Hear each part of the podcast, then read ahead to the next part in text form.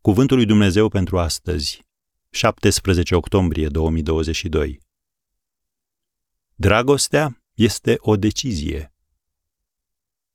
Să iubești. Matei 22, versetul 37. Când un învățător al legii l-a întrebat pe Isus care este cea mai mare poruncă, Mântuitorul i-a răspuns prompt. Să-L iubească pe Dumnezeu, pe aproapele său și pe sine însuși. Vezi Matei 22, versetele de la 37 la 39. Să remarcăm faptul că Domnul Isus a folosit imperativul să iubești. Asta ne spune multe despre adevărata natură și adevăratul comportament al dragostei. Dacă a iubi este o poruncă, atunci dragostea nu poate fi doar ceva emoțional sau o chestiune de sentimente.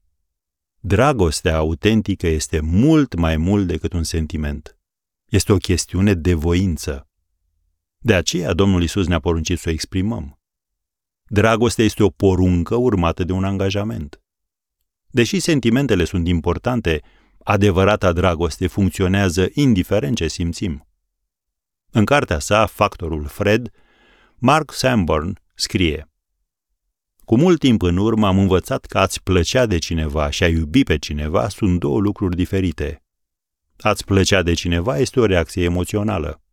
Spre deosebire de dragoste, a plăcea este un sentiment. Partea dificilă este că noi nu ne putem controla emoțiile. Putem controla felul în care alegem să exprimăm acele emoții, dar nu ne putem controla sentimentele.